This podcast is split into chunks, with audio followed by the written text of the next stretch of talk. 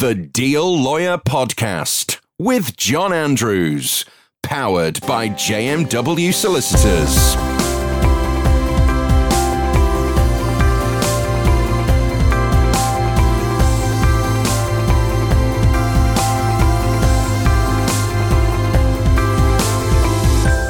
Hello and welcome to the Deal Lawyer podcast. This is John Andrews, and today I'm joined by Alex O'Leary, who has recently joined my team as a senior associate.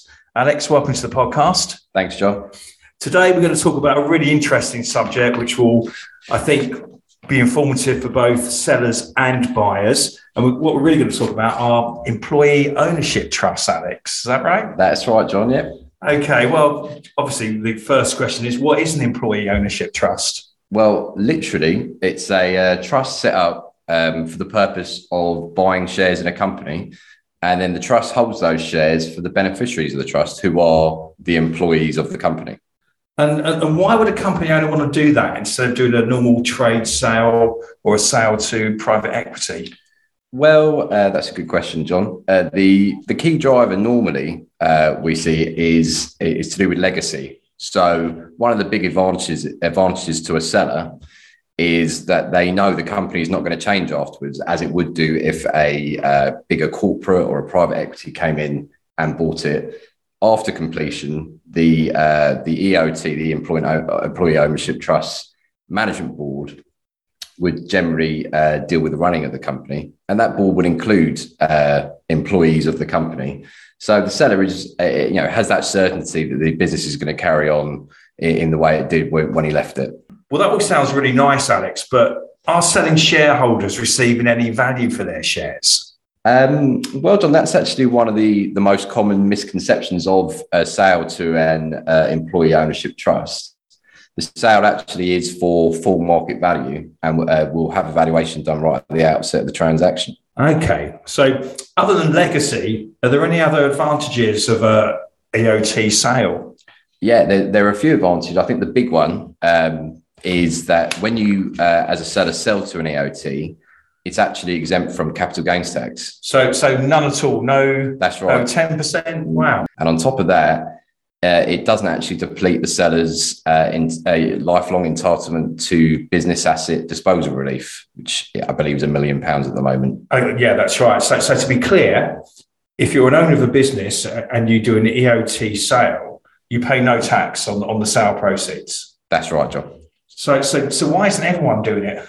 Well, that, that, that's a good question. There, there are some qualifying criteria, um, which I'll, I'll run through in a sec, but they um, not not all companies qualify um, for for the tax advantages, and also uh, you know as, as, we as we discussed the our, the running of the business afterwards is essentially going to be a, by a, a, management board which is made up of the current management team and employees, and not all businesses have that structure in place to easily transition. So when we normally uh, deal with these types of sales, we'll work closely with your well with the seller's corporate finance advisors and generally they'll they'll they'll assess fairly early on if the structure's there to, to you know to put that EOT um, in place, and usually the corporate finance advisor as well will help with the transition both before and after completion. Okay, so so if, if I if I get this right, where we've got to is this. So we, we have really extraordinary tax advantages of going along this route. It preserves your legacy as, as the owner and, and seller of the business. Um, but, but the process is, is, is establishing a trust, an employee ownership trust um, that holds the shares in the company and holds those shares for the benefit of the employees. Is that right? That's right, John. Yeah. Um, so, so, so, what does that mean in real terms for, for the employees? Well, in um, uh, it, it, means that the there, because there aren't any shareholders extracting dividends from the uh, company, that money is put back into the company just to improve day-to-day life um, for employees. Usually things like uh, you know increased uh, money spent on equipment technology. Um, from a financial perspective there's also some advantages for the employees as well. So um, they'll be eligible employees will be entitled to an income tax-free bonus of up to £3,600 a year and on top of that, if there's excess profits, you know, that aren't being put back into the company and spent on bonuses, they can be applied um, to larger salaries, better benefits. Um, so all in all, there's some good financial advantages for the employees in doing that. Um, yeah, on, on top of all of that, if you know, I know we talked about legacy, but if if if the, if it's not really working out and they decide to go through a sale in the future, then the sale proceeds can be distributed to the employees as well. There's a lot of financial benefits uh, to it, but um, you know, studies have found that giving the employees that voice in how the companies run actually really uh, boosts employee morale, which leads to better company profitability, better productivity, which ultimately increases company profits and you know comes back to the financial benefits that the employees receive. It seems to me, you know, from the from the seller's point of view, it, it, it's a uh, you know a, an advantageous route to go along. From, from the employees, they, they, they retain a real stake and interest in the business. Um, but I'm guessing it's never quite that simple. And, and you mentioned earlier that there are certain criteria that have to be met in order to meet the exemption from tax rules. So, can you just tell me a little bit about what those rules are? Sure, I can tell you the criteria. They are so, firstly, the company that's um, transferring its shares has to be a trading company uh, or the principal principal company in a trading trading group. Um, the trustees of the employee ownership trust they have to apply the benefit of the shares um, to all employees on the same terms. Uh, the only distinguish, uh, you know, the only dis- only um, difference they can um, distinguish between the employees is based on remuneration, so their salaries, uh, how long they've been employees, and their hours worked. Um, other than that, everything has to be uh, you know treated equally. Um, uh, one of the big criteria um, the controlling interest criteria is that the trustees of the EOT have to purchase at least 51% of the shares uh, in the company. So, for any sellers that are listening, you can't um, sell 40% of your shares, you know, keep the majority stake and enjoy the tax advantage that comes with that. It's got, you've got to relinquish control of the company. Um, and the, the final criteria is that the selling shareholders, they can stay on as directors or employees of the company afterwards. Um, but they and their connected parties, so that's their family members, um, can't make up more than 40% of the total employees of the company. So again, if sellers are out there listening, thinking they can just sell and stay on and they, you know, they're, they're, the, they're the directors receiving all these advantages, then um, I'm afraid that's, that's not the case.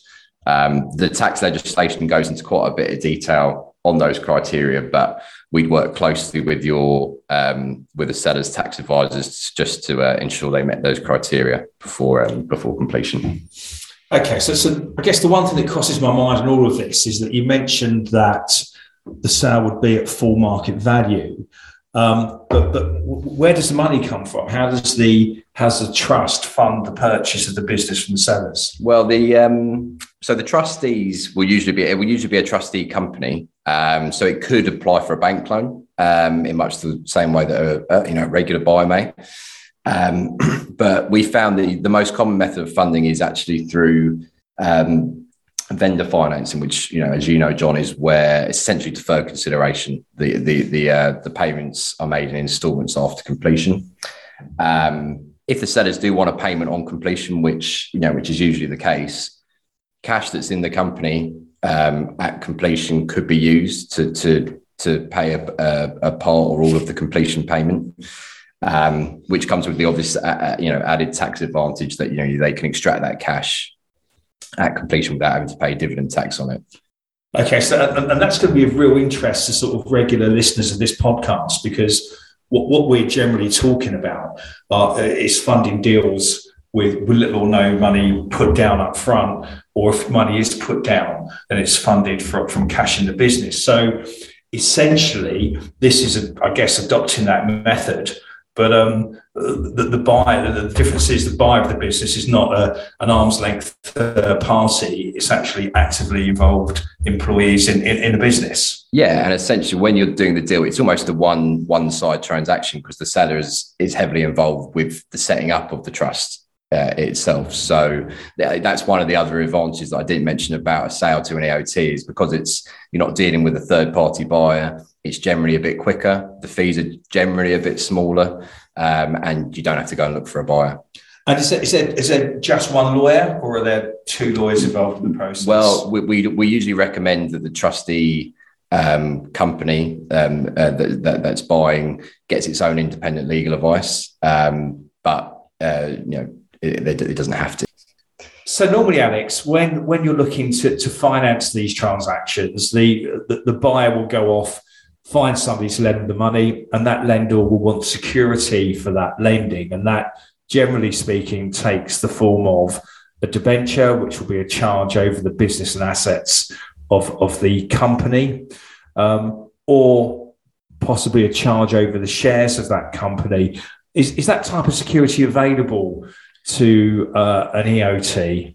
Um, it's difficult with John actually because with that, so the qualifying criteria that I mentioned earlier is that the trustees have to retain that controlling interest, and the tax legislation it's quite strict. So um, by granting a charge like that over the shares or even a debenture, it, it, if the tax legislation deems that there could be a situation where the trustees lose that controlling interest and it trips the tax relief. So you don't want to do that. So potentially, if the company's got some fixed assets like a property, you might be able to grant the sellers uh, a charge over that that property without tripping the tax relief.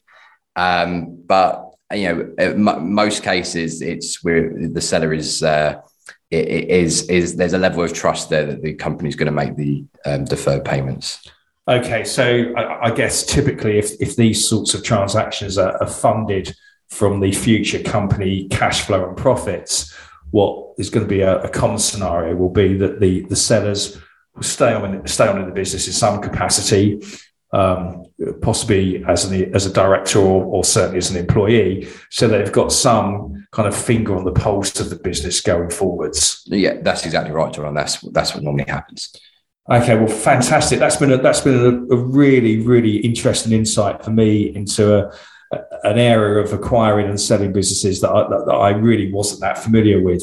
Um, if you want to find out more about employee ownerships trusts and how they work and, and how the transaction can be undertaken, do please feel free to get in touch with either myself through our website, john.andrews at jmw.co.uk or Alex is the real expert, alex.o'leary at jmw.co.uk.